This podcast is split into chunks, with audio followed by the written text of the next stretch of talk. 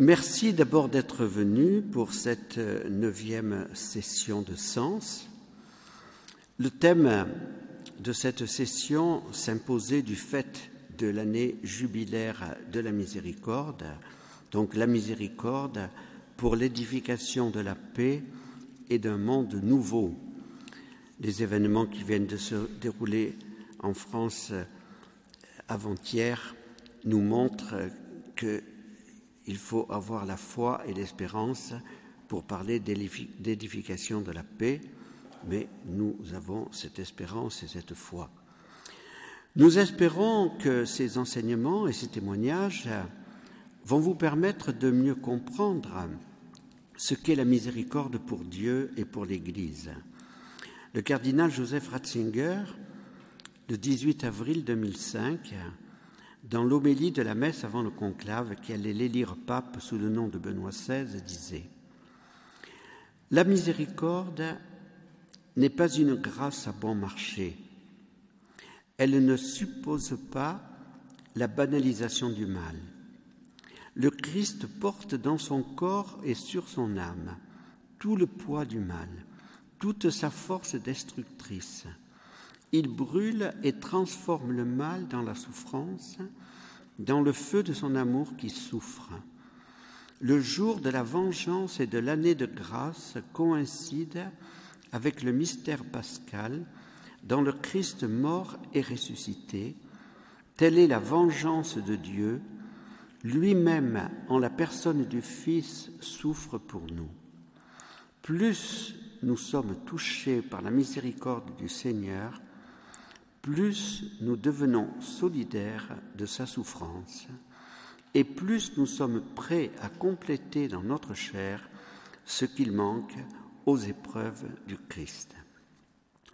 Pour commencer cette session, j'ai choisi ce titre de Jean 23 au pape François, même appel unanime, soyons miséricordieux. Ce titre ne cherchait nullement à susciter une polémique.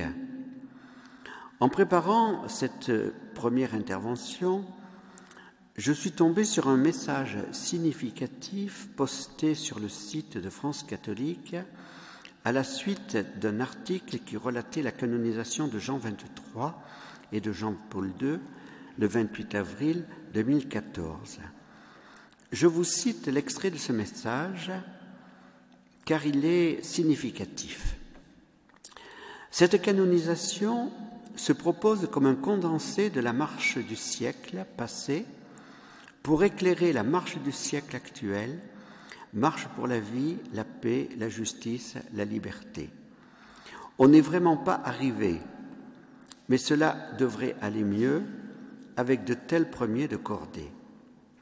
Quel aveu en forme d'impuissance devant les forces qui régissent la globalisation dont l'Église est la spectatrice prudente, voire peureuse, faute d'oser tenir un discours original, c'est-à-dire novateur, sur le plan des idées, en nette rupture avec la dictature de la pensée unique mondialiste.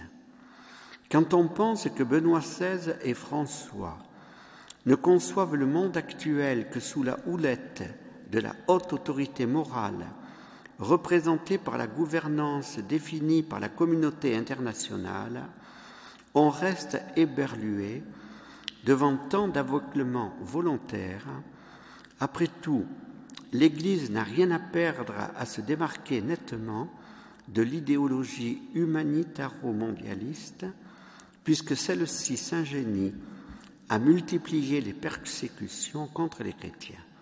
Alors pourquoi ne pas proposer un modèle de société plus en accord avec l'ordre naturel des choses et l'enseignement de la Bible? Alors je répète, ce n'est pas ma pensée, c'est un, poste que j'ai trouvé sur le site de France catholique qui critiquait la canonisation de Jean XXIII et de Jean-Paul II et qui, d'un certain côté, critique aussi notre manière de parler de la miséricorde. Pour dire au lieu de parler de miséricorde, l'Église ferait mieux d'avoir une, une, pensée très nettement en rupture avec la dictature de la pensée unique mondialiste. Comme nous allons le voir, cette critique est injuste, parce que si euh, des papes se sont opposés à cette euh, dictature de la pensée unique mondialiste, ce sont bien les papes Jean-Paul II et Benoît XVI. Et donc, euh, nous ne pouvons pas euh, leur reprocher cela. Notre fondateur a souffert, comme beaucoup d'entre vous, de la crise qui a suivi le Concile Vatican II. Mais il a toujours interprété le Concile dans l'herméneutique du développement ou de la continuité, selon Benoît XVI. Le Concile n'a pas été une révolution, il n'a pas été une compromission avec l'esprit du monde. Par contre, l'idéologie moderniste et progressiste que notre fondateur a toujours condamnée n'est pas l'esprit de Vatican II, mais est une grave défiguration. Le jeune théologien Joseph Ratzinger avait mis en garde les catholiques allemands six mois après la fin du Concile, en 1966, en disant Le triomphalisme progressiste engendrera l'intégrisme. Ce grand théologien avait vu juste.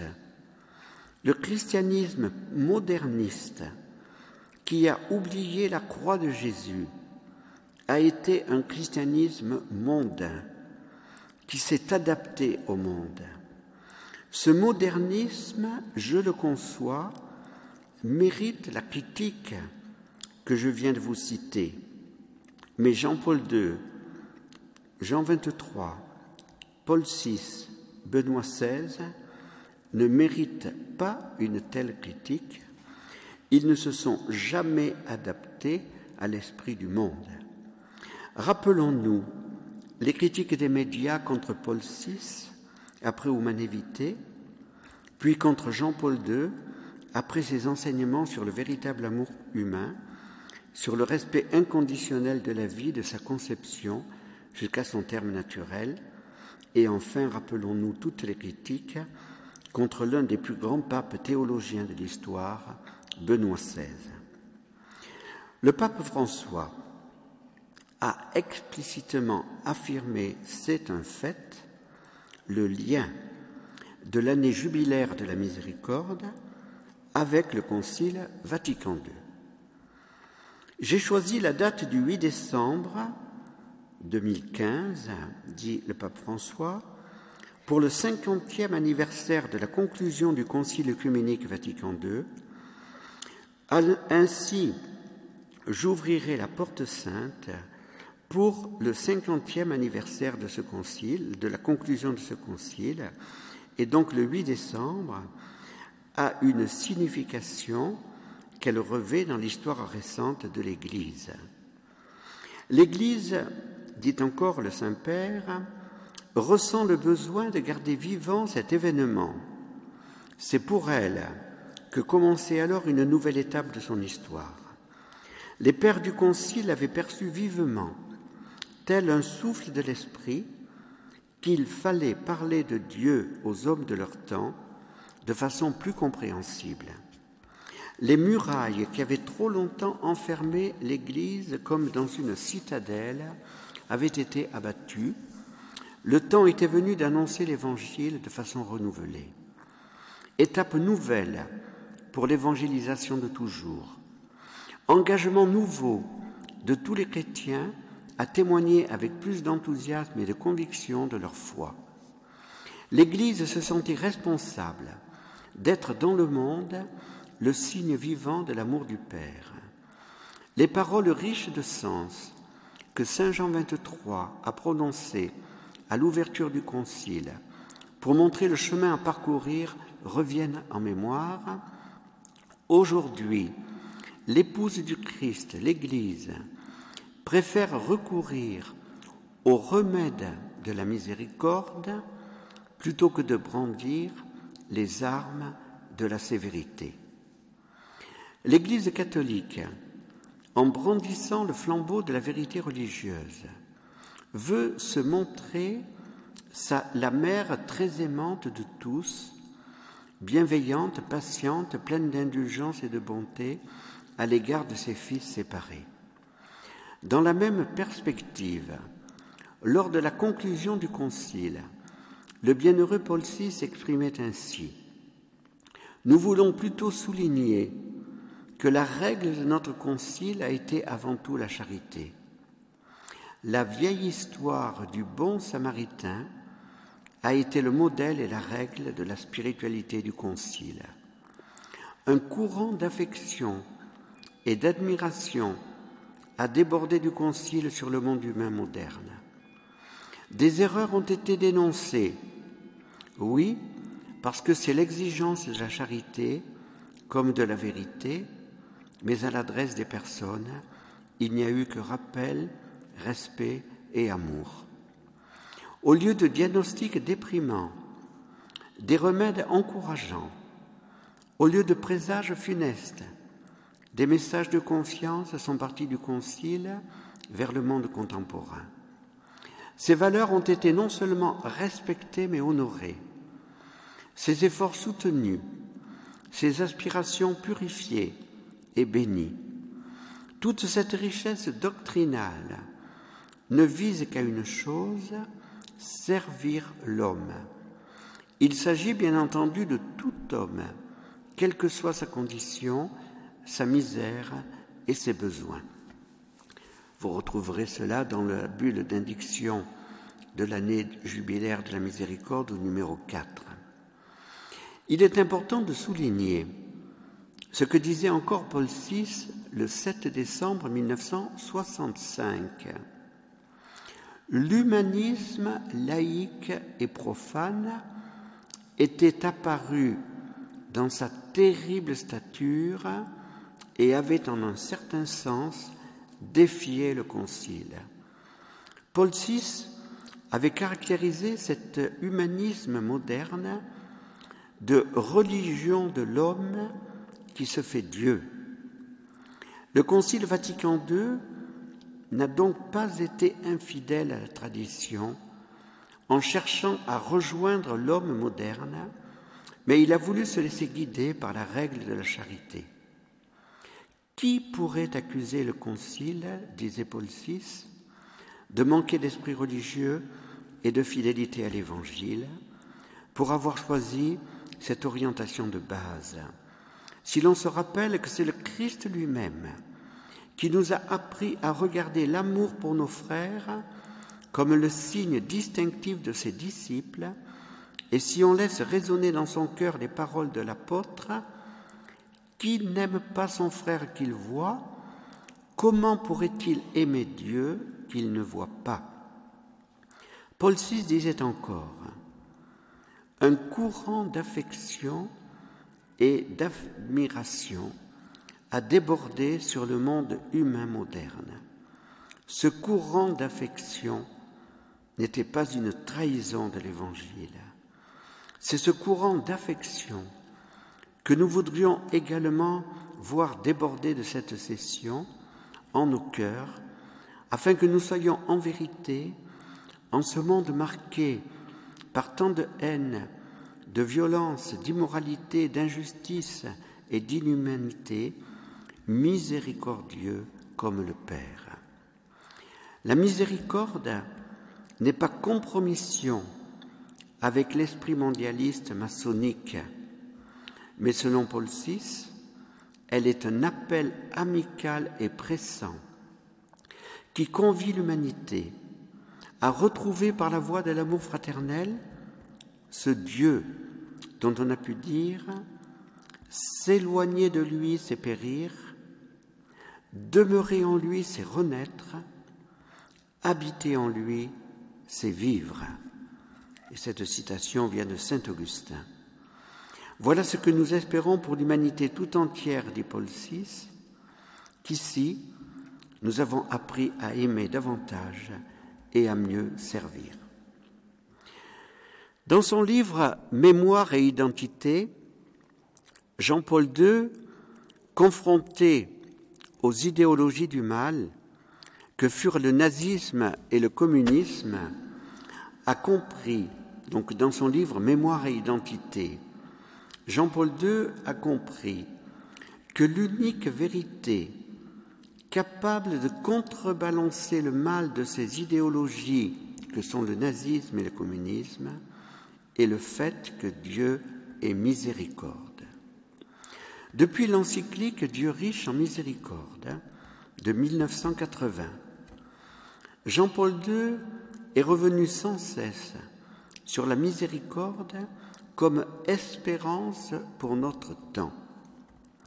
Dans son dernier message pour le, message, pour le dimanche de la miséricorde, donc dimanche de miséricorde au cours duquel il est décédé, il disait Combien l'humanité a besoin de ressentir l'efficacité de la miséricorde de Dieu en ces temps marqués par une incertitude croissante et de violents conflits.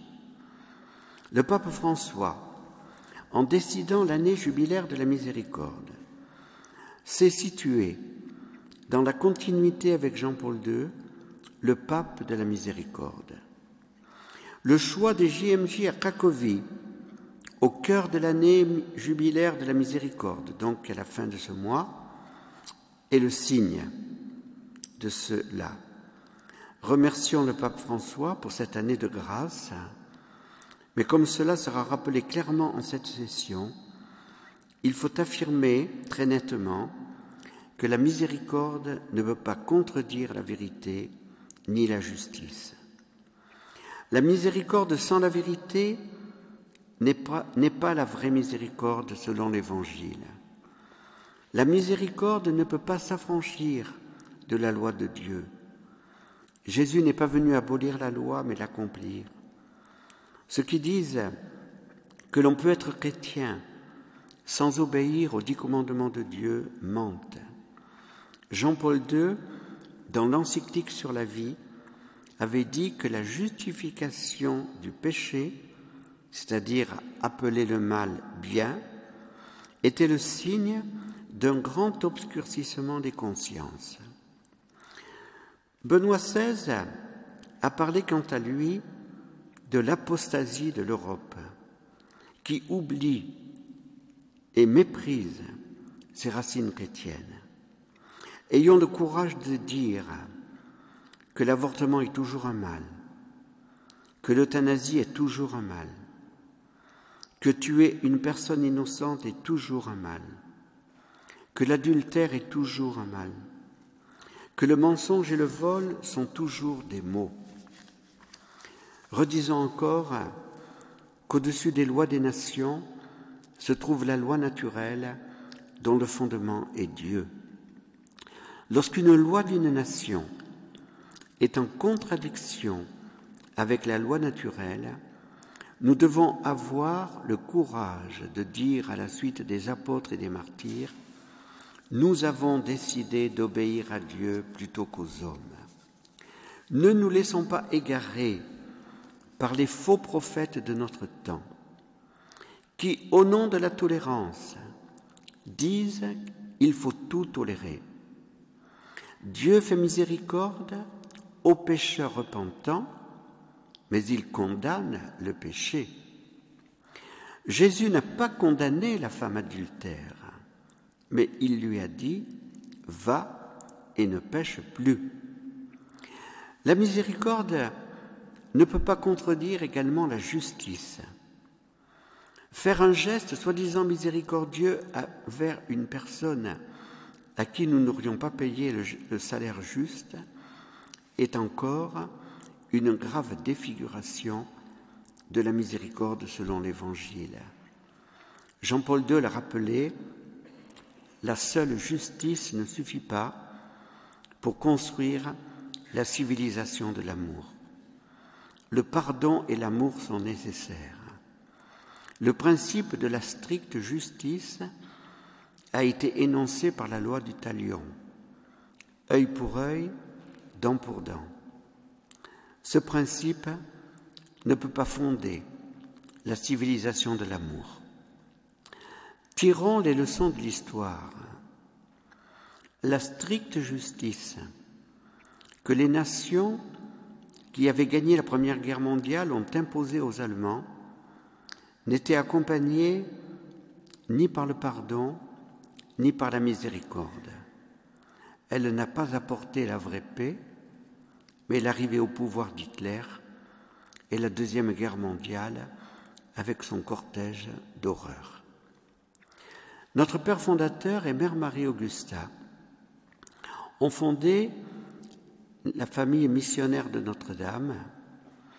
Ils ont compris dans leur prière que notre vocation était la vocation des apôtres de l'amour. Mère Marie-Augusta avait cette conviction. Jésus lance toujours ses appels à l'amour. Allez de l'avant dans vos découvertes de l'amour. Devenez des apôtres de l'amour. Notre mère était convaincue que l'apostolat de l'amour est irrésistible. C'est bien cet apostolat que le Concile Vatican II et les papes se sont efforcés de, mettre en pratique. Et ils ont voulu un appel unanime à la miséricorde.